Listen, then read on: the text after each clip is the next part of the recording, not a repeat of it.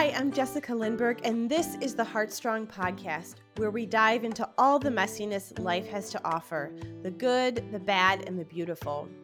I've spent the last decade building a powerfully resilient life through personal trauma, and I'm here to share inspiring stories of hope and purpose. Join us for a conversation about what truly makes us heartstrong.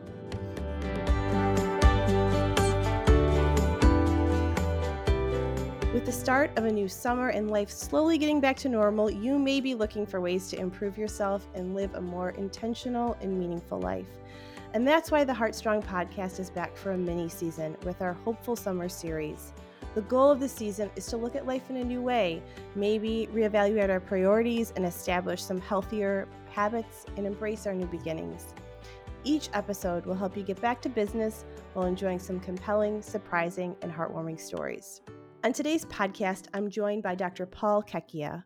Dr. Checchia is a pediatric cardiologist, an associate section chief for cardiac services and business operations at Texas Children's Hospital. I had the pleasure of meeting Dr. Checchia at a pediatric cardiology conference some years back and have most recently loved following his prolific writing on the COVID pandemic. Last year, we chatted on a Facebook Live about kids and COVID, and our conversation had over 25,000 views. So I'm excited to have him on the podcast today and talk about where we are at with COVID and what he's learned as a physician and as a human from this last year. Welcome to the podcast, Dr. Checchia. Well, thank you so much, Jessica. Happy to be here. Yeah, so I'm so glad you're here. And I thought before we get started, would you just share just a little bit about yourself with our listeners? Uh, sure. So, uh, I, my name is Paul Checchia. I am the uh, Associate Section Chief for Critical Care at Texas Children's. I run uh, the cardiac ICU and cardiac operations for the section of critical care uh, and also business operations. And uh, sitting here in Houston, where I've been for the past 10 years, but spent 10 years in St. Louis at, at WashU and St. Louis Children's Hospital, and then a few years at Loma Linda, um, and then did all my training in Chicago at Northwestern and Children's Memorial. And I am born and raised in Chicago on the South Side, so uh, I never thought in a million years I'd be living in Texas, but it's been a, it's been a great place to live. That's awesome. So I am excited to dive into because I know people want to know all the things that you're thinking about COVID. So, but you started writing early on in the pandemic on your personal Facebook page. You you kind of walked people through what was going on, citing data in different, you know, studies at the time. What and I know uh, people have loved it. I mean, I personally, my whole family has followed you and found it so helpful. We even text about your posts and all of that. but what prompted you to do that? Like, is that a therapeutic for you, or are you just kind of processing the pandemic? Yeah, it was very much therapeutic at first. Um, and it actually stemmed from uh, one of our faculty members right down the hall uh, Dr. Fernando Stein, who is the former president of the AAP. We were talking early on when we were sort of starting to decide when we're shutting down services here and all that. He said, You know, we should all really keep a journal. I'm like, hmm. oh, okay, well, that's not a bad idea. So I just started, I had already started posting a little bit on Facebook. And then I said, no, I'm going to actually put this all onto a word, running Word document. Um, and it really was therapy for me because um, I have to admit, I am a generally anxious person that tries to keep that at check at all times.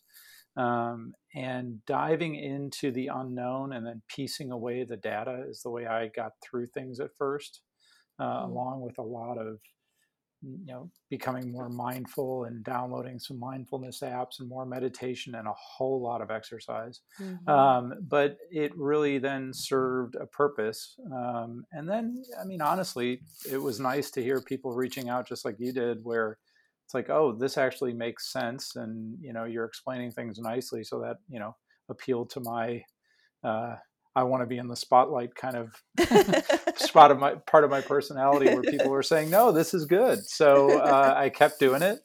I now have a Word document that is running now well over 300 pages. Wow. And uh, uh, like we talked about, I, I, think we're, I know what I'm going to do with this. Uh, where my son, who's a sophomore at UCLA, who is just an amazing writer, we have decided our father and son project this summer is to turn that writing into a co-authored novel, and that's we'll see awesome. what we do with it. Yeah, that's that's can't wait to read it, and that's really cool. I love that. Well, before, you know, we I knew I was going to talk to you, so I reached out to my community online and I just asked some what people are thinking about these days. I'm a mom to three kids here, so I have my own questions, but I wanted to see what other people were talking about. So I thought um, I would mix their questions and mine, and we'll see how far we get here on the podcast today. Um, but I wanted to start out talking about kids and vaccines. Um, and first, to talk about the clinical data for the approved Pfizer vaccine for kids 12 and up. You know, what should kids get vaccinated? And tell me what you're thinking about how this, you know, how it's been approved and just your general thoughts on kids getting vaccinated. Yeah, so obviously, as a pediatrician, you know, it is part of our makeup to love vaccines. Um, mm-hmm. it is part of what we do. Um, and there's good reason for it because sure. we see the greatest impact of vaccines in stamping out diseases that were killing off children's children for decades, right? Mm-hmm. So my stance is always that vaccination is great. Um, the data is very clear that uh, you know children 12 and under, uh, 12 and over right now, it's mm-hmm. approved, it's safe, it works. Um, actually, just today I saw Moderna uh, is releasing their data that says their vaccine works just just as well and is just as safe for 12 and up. Um, and so my stance is always going to be that children should be vaccinated against anything we could possibly vaccinate them against. Right? Mm-hmm. It's it's protective. Um, you know, we can talk about younger kids as it goes down. You know, there are trials going on down to two years of age and, and even younger. Um, obviously, we have to wait for the data, uh, sure. but I would not uh, at all be hesitant if the data is are what I believe them to be, which is going to be good. Mm-hmm.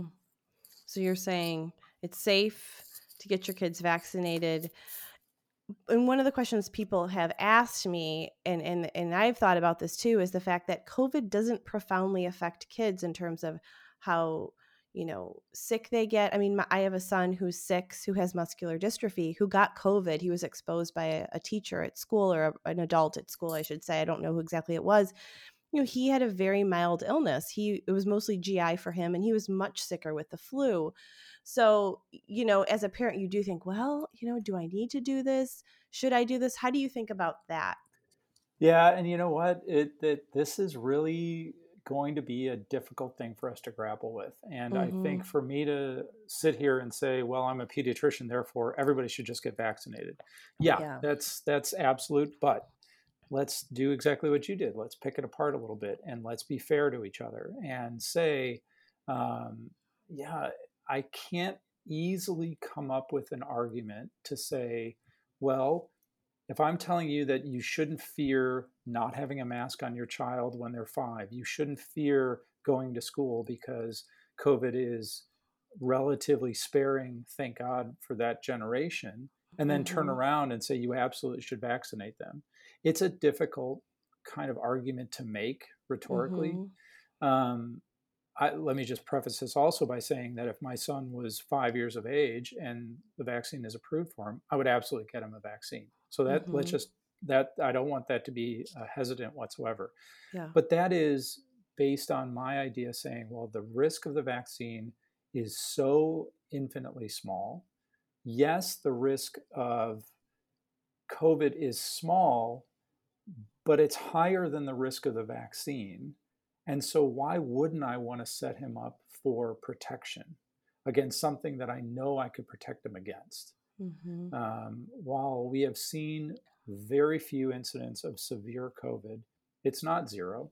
It's never going to be 0 mm-hmm. But I still land on the side of even one that's preventable from an exceedingly safe vaccine.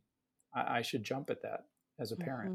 Mm-hmm. But that's mm-hmm. a lot of emotion, and and uh, I, like I said, it's it's hard to make that. Now, when you get into high school age, you get a little bit older. That's that's different, right? Because those kids do actually get impacted more. They get impacted more from MIS-C and all those things that would be prevented.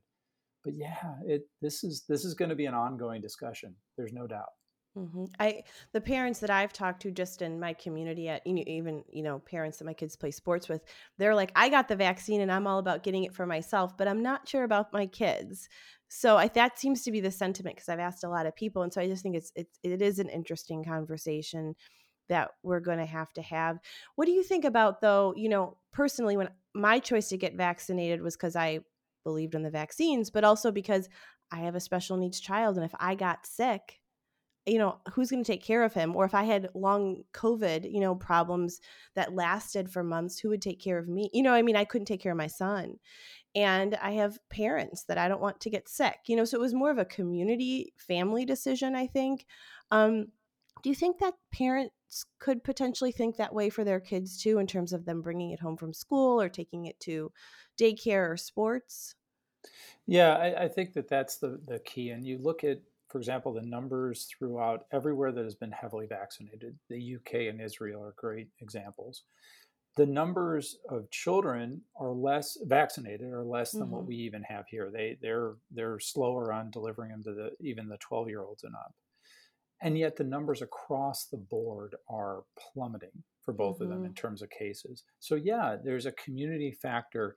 I and this you know, I don't know how to say this without, I'm, I'm going to probably make somebody upset at some level, but if we had 100% vaccine uptake in the 12 years of age and over, I'm, I'm willing to say, well, let's re examine the younger kids because mm. maybe it's not all that necessary because we're going to stamp this thing out. Um, or at least approach it in a discussion point of saying, if you are more at risk, if you're living in a community setting that is more at risk, then you should consider the vaccine. But instead of just the absolutes are never the right thing to say. You must absolutely do this at all times, you, or you must never do this, are never the right answer. Let's get mm-hmm. a little mm-hmm. nuanced and let's give each other some grace. So, there has been some recent data on the vaccine allegedly being related to myocarditis or inflammation in the heart in youth and young adults. And I'm just wondering what you think about that and if you could just break that down for us a little bit. Yeah, sure. And I, I think, first of all, I'm just going to put it right out there that this has been overplayed by the media. Now, second, let's be very careful about our, our discussion of what the word means. So, myocarditis is just simply an inflammation of the, the heart cells, the myocytes. And we usually say that that's from infection, like a viral myocarditis.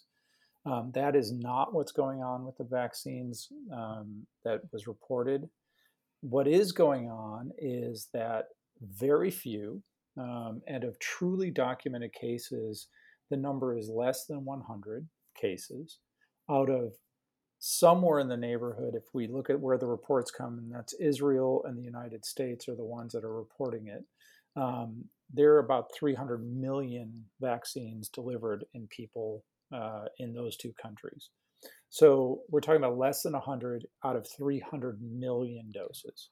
So you know, as I, I really do believe that the numbers are showing just the the fact that this myocarditis entity um, associated with the vaccines or not associated with the vaccines are really just let's just keep perspective of how small those numbers are, right?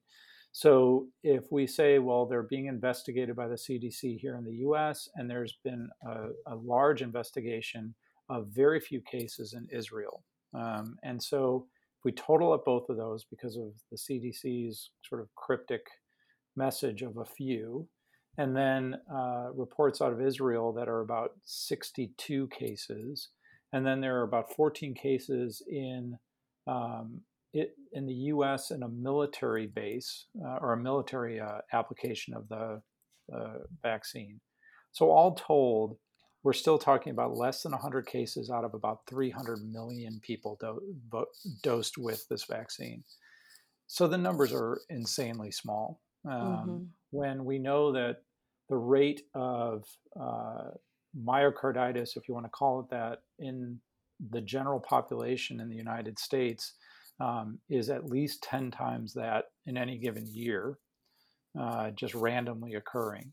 So it's really unclear whether this is related to the vaccine or whether it just happens to be happening. And on top of that, and this is where it really we lose the nuance with just the headlines. these are mild cases, they recover. Um, if we weren't looking for this uh, in everybody, I'm not sure that we would find it. Um, and it just is something that I wish the CDC would have done a little better job of messaging that they're investigating it right mm-hmm. i i have no doubt they're investigating it along with everything else that they investigate when it comes to this but to put out a press release over a weekend and say well there are relatively few and we're investigating them uh, i see that they want to be transparent and i applaud them for it but it better be in context and with some interpretation before they start mm-hmm. doing that mm-hmm. because it just strikes fear in everybody's heart sure um, Pardon that pun, by the way. Yeah, exactly. Uh. but so what you're so what I hear you saying is that, you know, they're looking for myocarditis, which could be naturally occurring anyways in somebody for other reasons. Is that if we weren't looking, we would potentially know people had it? That's part of it, absolutely. And then, you know, again, we have to be very careful about the terminology myocarditis. That implies that the heart is infected. That's usually what we mean it for. But in this case, it really just means that the heart is a little bit inflamed.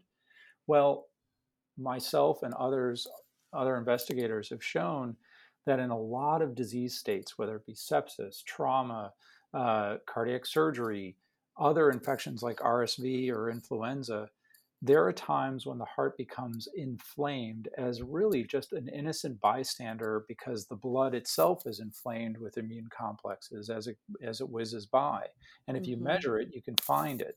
So if we took a vaccine that by definition wants to flare up your immune system to protect you, mm-hmm. well, it's not surprising that the heart sees some of those immune complexes whizzing by in a natural state and gets a little, little irritated, whether it be mm-hmm. from all these things like interleukins and interferon and all this stuff.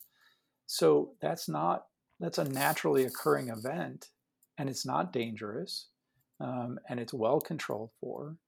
And then to put it in perspective, we know darn well that COVID really does do a number on the heart if you get infected. And mm-hmm. so the risk benefit on this is not even isn't even worth discussing because it's so risky to not be protected. Mm-hmm. So, the, so that you would say that that would also kind of go to kids who have any kind of complex congenital heart disease. You would even if they had a little bit of infl- inflammation, you feel like that would be better than them getting COVID. Hundred percent, hundred percent, no doubt in mm. my mind. So I want to talk about kids and masks. We're at a place where you know lots of parents are vaccinated, but our kids aren't. You know, a lot of our kids aren't. So should our kids be wearing masks? Should, should they be wearing masks to school? And I was actually thinking about school, but school for us ends in Illinois here this week. So then it's summer camp. You know, what what are your thoughts on that? Oh yeah, uh, I am. Masks, yeah, you want to go jumping into the deep end of the pool on this, don't you? Let's let's talk right about it. vaccines and masks. Well, masks actually are are a little bit easier to talk about. Um, first of all, uh, we I think have probably messed up as a society in terms of masks more than anything else to do with this pandemic. Um, how this became a point of contention is beyond me. It's a piece of cloth, and that's it.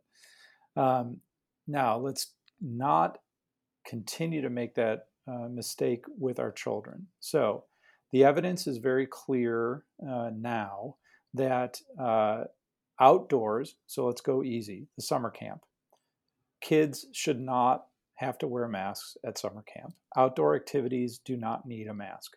The CDC has said it, they finally caught up with the data. Um, the number of outdoor transmissions of COVID in the world that can be truly documented now that we have a year and unfortunately hundreds of millions of, of cases to look at is minuscule. We are not mm-hmm. spreading this virus to each other outside, period. So, therefore, we should definitely not worry about kids being at summer camps with masks outside. Absolutely not. Now, let's talk about schools. And then, schools, um, we again also did not do our children any service um, the younger age group, so I'm talking about less than high school age, um, in hindsight, probably didn't need to have masks at all. Hmm. Um, and therefore, we don't need to continue to do that. Um, and then high school students, now that they're eligible for vaccination, really fall into that category as well. one thing that everybody wants to talk about when it comes to risk of transmission in children who are unvaccinated, we are missing one major factor in that, which is the prevalence in the community. If we were uh, last, whatever, take your pick, January in Los Angeles, when it was on fire with COVID, yeah, I would say, you know what, probably a good idea to wear masks for kids, even if they're uh, you know relatively protected because the the prevalence in the community is enormous. Well, mm-hmm. right now, thankfully for the vaccine, the prevalence in every single community in this country is now plummeting, which means the small risk of transmission to the even smaller risk that it was going to be a, a significant disease for a child, to the even smaller risk of hospitalization for a child, is getting so small it's like let's let kids be kids and let mm-hmm. them run around without masks I, I just i don't see that we need to continue that i'm so happy to hear you say that because my son is a middle schooler and ran his first track meet he ran the 400 in a mask the first time and i was like outside right and i was like man i don't think i i mean that would be tough you know it's one thing to be outside it's another thing to run a track race in that so and, and subsequent you know they did end up changing that but um yeah, I think kids are, and my kids have even asked me, they're like, Mom, are we going to have to wear masks in the fall? And I don't know how to answer that, right? Um, I'm hopeful that they won't. I, I don't think they should. And, and this is where, you know, if you, unfortunately, when you talk about masks, you end up talking about politics. And, right. Um, I will readily admit that I am a very leftward leaning liberal Democrat, but I also am willing to admit that if you live by the call of follow the science, then you have to follow that science all the way through. Right. The science is clear when it comes to the impact of vaccines, and now the science is clear with the, with the lack of impact of masks. So play that coin fairly. Look at it both mm-hmm. sides, um, or else you're doing a disservice to what you say is a badge of honor. It's, it's not. It's a mask. Let the mm-hmm. kids play. It's fine. Yeah. What about when we're, you know, going into grocery stores now, or I know I've noticed some places by me are optional. Um, you know, people are going to walk in there with that are not vaccinated and not wear a mask. Um, how do we handle that? Well, so um, if you're vaccinated, let's be clear, you have body armor. Period. You're protected. This is not like I use this a little bit like drunk driving where mm-hmm. if you choose to get behind the wheel of the of your car when you're drunk you you will harm others okay? mm-hmm. if you are unvaccinated and you lie about your vaccination status and you walk into a crowded grocery store or a concert or anybody else you're only harming yourself right. we already see it across the country right now literally the only people who are ending up in the hospital with covid in an ICU on a ventilator with COVID are those who have refused to get vaccinated. The harm is on them. It's not on you as a vaccinated individual. You can't get it. You can't carry it. This risk of asymptomatic transmission, the vaccines are taking care of that. They just are. And you, the, the, risk of you carrying that home as a vaccinated individual to your unvaccinated child is the risk zero? No but mm-hmm. nothing in life is zero, but it is insanely small. It is infinitesimally small.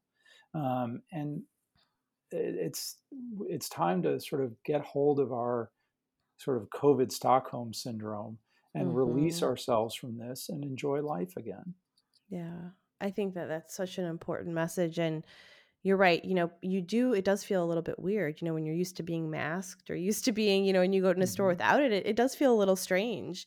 And I think, but I think you're right. Moving towards that is just mentally healthy, I think, for us. And we're so privileged that we can even be in that place, right? That we have exactly. these tools to use.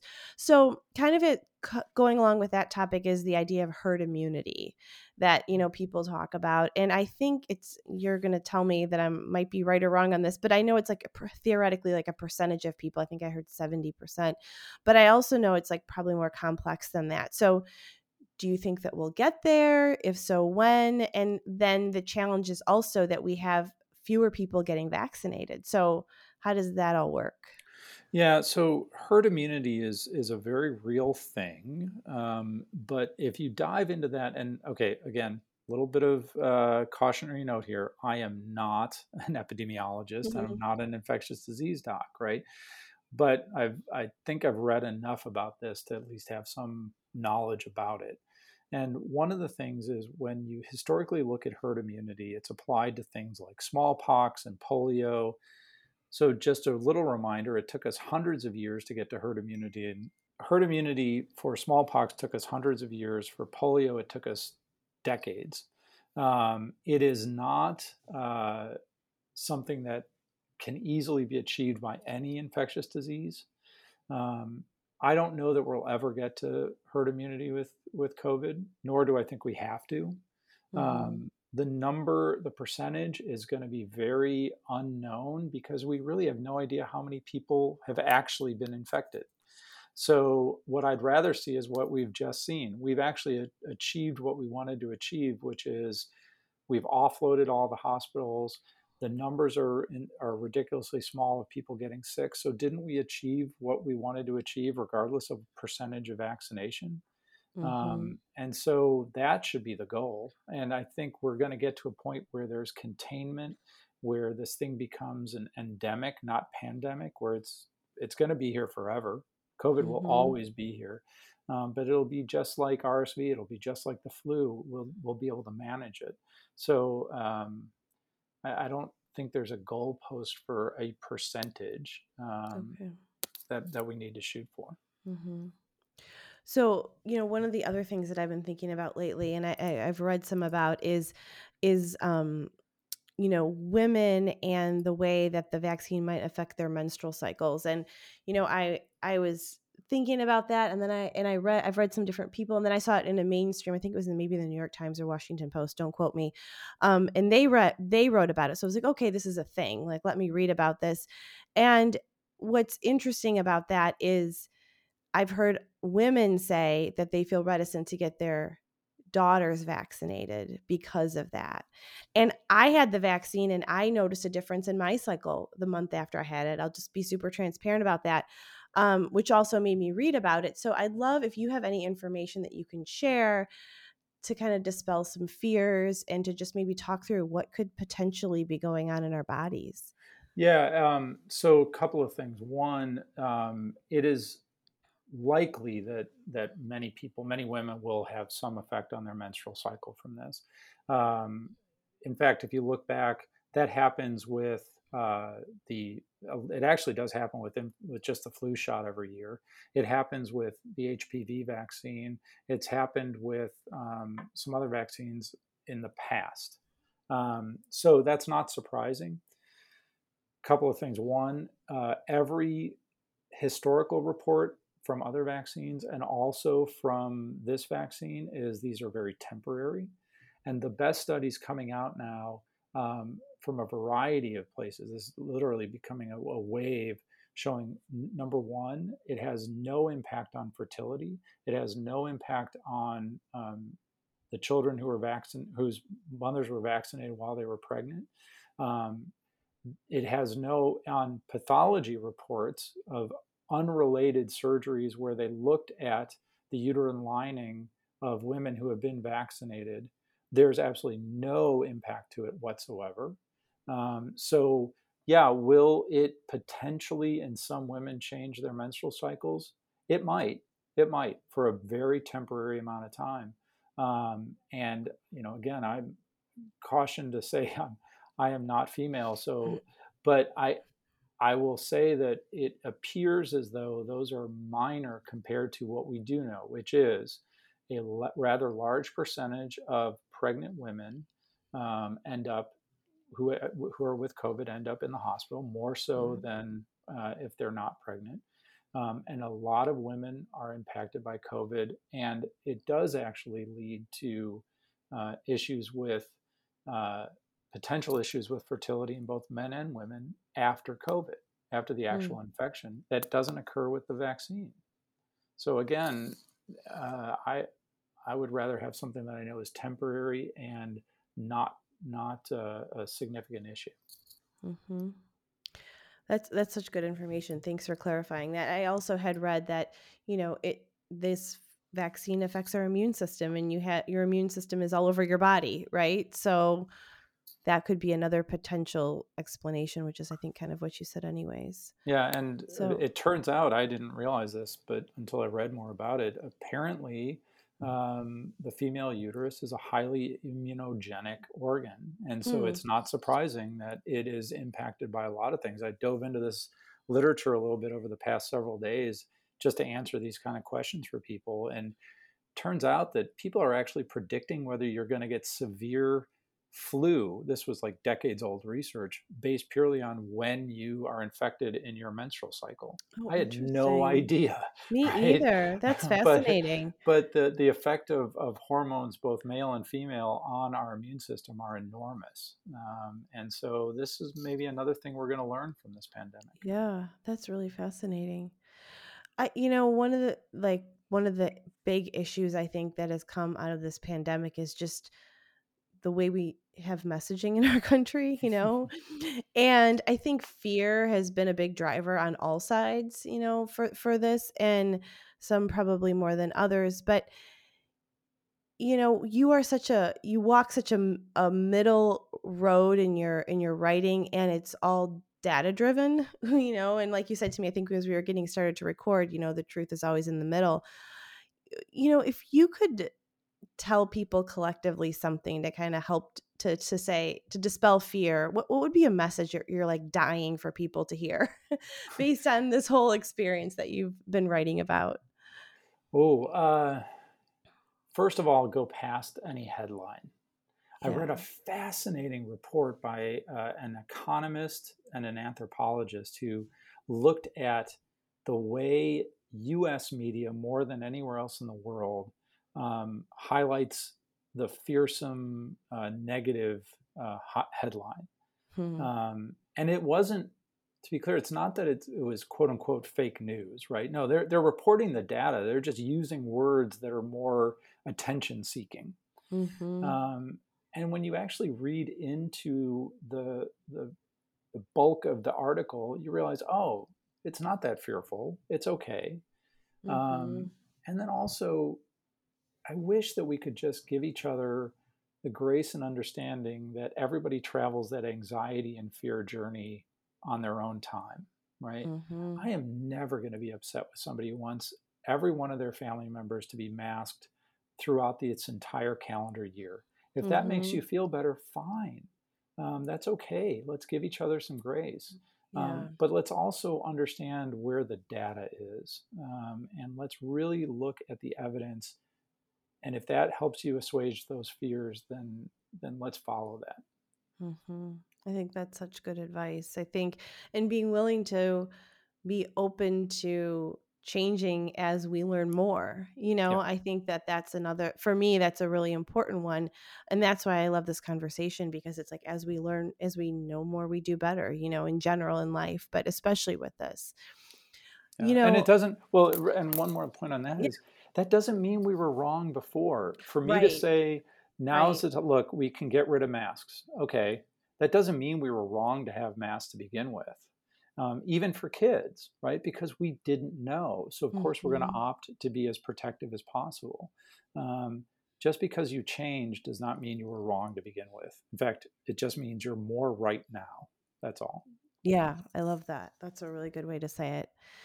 So I'm wondering, like we've talked about COVID obviously medically, but I would I'd love to know how it has impacted you like personally and then maybe as a physician too. But have there been any aha moments or something that you've really like learned or realized about yourself or even your work through this journey of the last year?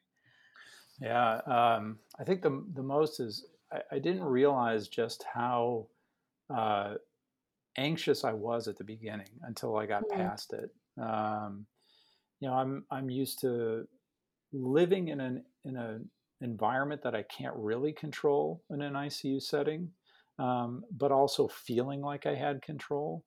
Um, mm-hmm. When the pandemic started, I just was like, I have no control over anything, and I know that I've had conversations with parents on the other side of that equation and that's the thing they talk about the most when when their child is in the hospital and i know you and i could have conversations about this forever, which is, mm-hmm. you know, it's this desire to at least be able to control something because your life is spinning out of control. Yeah. Um, and, I, and that taught me a lot myself personally how much I need that. I need to at least feel like I'm under control.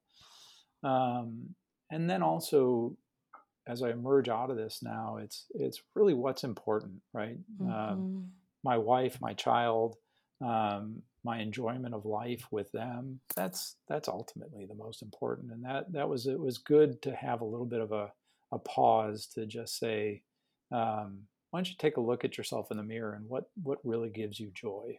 Mm-hmm. What's most important? Where are our priorities? I think that this has given us all an opportunity to to look at our priorities for sure. And I, I feel very much the same as you. I think the pause, you know, it's like what really matters. And it's a short life, you know, what are we doing with our time? Right. Right. So. And, you know, I, I, I admit that I'm, I think i am entering into a phase where um, at least my wife and I are going to be our own individual economic stimulus package because we're we're not going to be afraid to spend a little much extra money on vacation. We're not going to be afraid to buy the slightly better bottle of wine when we're out to dinner. And yeah. We'll have to keep ourselves in check just a little bit. I love that. That's I think that's a great way to think about life. I think that's great. So you mentioned um you know your role as a pediatric cardiologist and you know working with families and you know you made me think of something that a lot of families kind of i saw them write about on social media or just people i talked to is there they said you know we're so used to living in the unknown. That's kind of how we live when you have a child with sort of an unknown future right? And that while covid is hard and isolating especially for people who are worried about their kids uh, you know they're kind of used to living with that. And so I thought that was really eh, so for some of those people, they didn't think it was as difficult as it maybe felt for other people who do live with a lot of certainty. Do you think yeah. that could be true? I, I do, and I, and I think that that's really when you when you look at some of the social media reactions to anything, um, I find it interesting that one part of it is understanding how to live with some known or unknown but manageable risk right? Mm-hmm. Um, this whole idea that well, the cases have to be zero before our kids can go back to school. That's that's never going to happen. It's never going to happen, and it never was going to happen. and It never happened before this, mm-hmm. and and it's interesting. You bring up a wrinkle that I didn't think of, which families that live with risk all the time. Is there a difference now the way they see this risk? Because it could go either way. Now they right. see it's a new risk that I can't understand, or they go back to yeah, this is our normal life, right? The world is attacking my child from an infectious disease standpoint. So this is no different, right? Mm-hmm. Um, and then the other is just this idea of people um, releasing themselves from that anxiety. Because mm-hmm. when I hear people talking about, well, I don't want to wear a mask because I think this is a hoax, or I don't want to get vaccinated because I don't think it's important.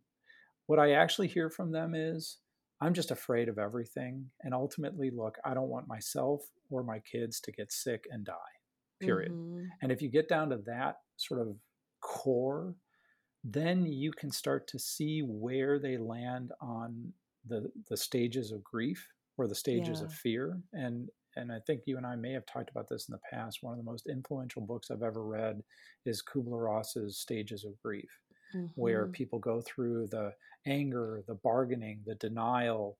Um, and you can see that even in people's responses to the pandemic, right? You know, the bargaining. Well, it has to be 6% positivity, not 7% positivity before I start to release the mask. Ultimately, right. that's bargaining. Um, right. And you're just working your way towards acceptance. Right. And I think, too, you know, one of the things that you learn when you're in the role that you're in in your job or the role that families are who are your patients there is this you learn that there is this element of surrender that you have to live in right you know we don't know what every child's story is that goes through your ICU or what your own kid's story is going to be and i think for me personally it made probably me less fearful of the pandemic because I've kind of lived that way. And so, for example, my son who has muscular dystrophy, you know, we didn't know he, the one who actually ended up getting COVID, we kept him in school. He was able to be in school. There was only three kids in his class. He wasn't masked because he won't keep a mask on, but we kind of decided we live in uncertainty anyways. He loves school. It makes him happy.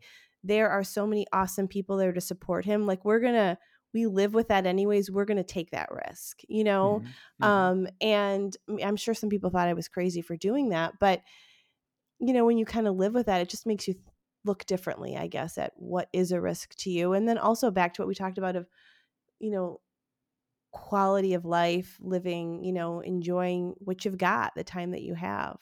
Right. And I, would be interested to, you know, when people, you made the comment, well, people probably looked at us like we were crazy for doing this. But did you get any actual blowback about it? Like, did people like basically tell you you're just doing something wrong? Or did they just no, but I would sense sometimes people were like, "Oh my gosh, I can't believe you're sending him to school unmasked." You know that that that I would do that. Um, or there were other parents who, you know, they as soon as the pan- they took their kids out of school, and even if the school was open for them, they wouldn't send them. Um, so people didn't say things, but you know how you can kind of sense sometimes people are like, "Oh." Um, because that's but, what I think we have to get out of, right? That right. Your decision is different than mine, is different than anybody mm-hmm. else's, and you know it, it's okay. Can we can right. we just cut some cut people a little slack? Right. and, and listen to each other. Yeah, yeah, understand why you made that choice. Yeah. What that means for you. Yeah, right. I totally I totally agree with you.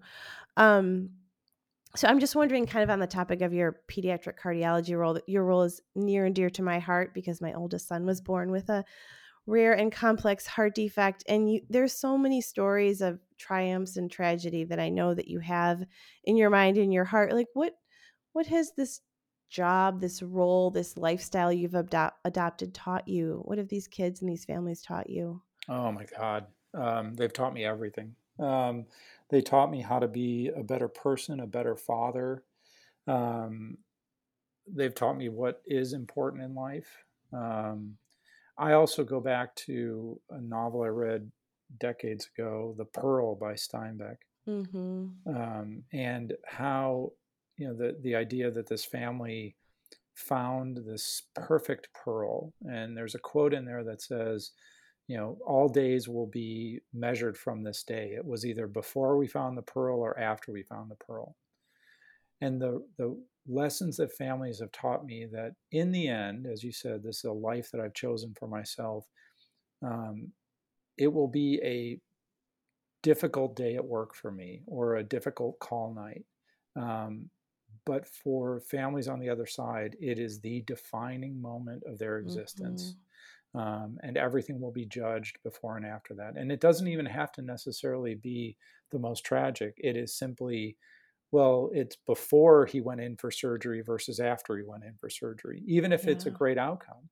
Yeah. Um, and never to take that for granted, never to take for granted looking at life through somebody else's eyes um, mm. at, at, their most vulnerable. Um, my mother was a pediatrician and she had a lifelong relationship with her patients well, I have, you know, a week to 10 days relationship, but it's the most significant time. Um, and that works for me uh, in terms of my short attention span. But it also means that it's it's actually magnified that things that I do will make an impact more, um, and to never forget that. Yeah, that's beautiful. That's really thank you for your service to families. I know that you've touched a lot of lives, so thank you for that. So, this is the Heartstrong podcast, and we're all about helping others and ourselves grow through the challenges of our lives. And so, I'm wondering if you can tell me what practices or mindsets help you grow through the challenges that you face in your life.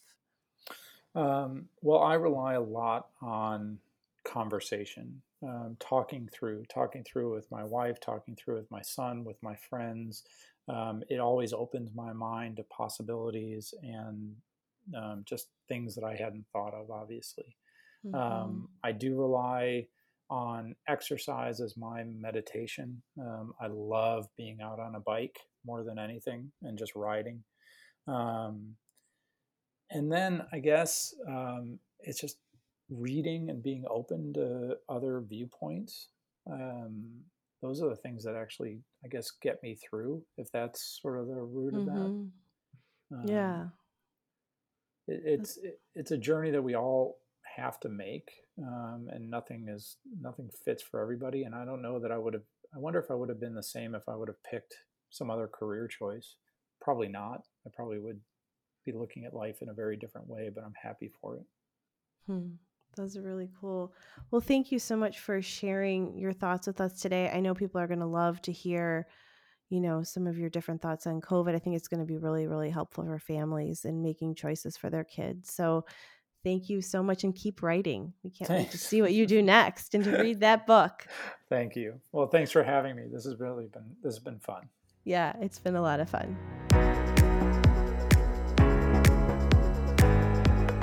Thank you so much to our guest, Dr. Paul Checchia, for joining me on the Heartstrong podcast.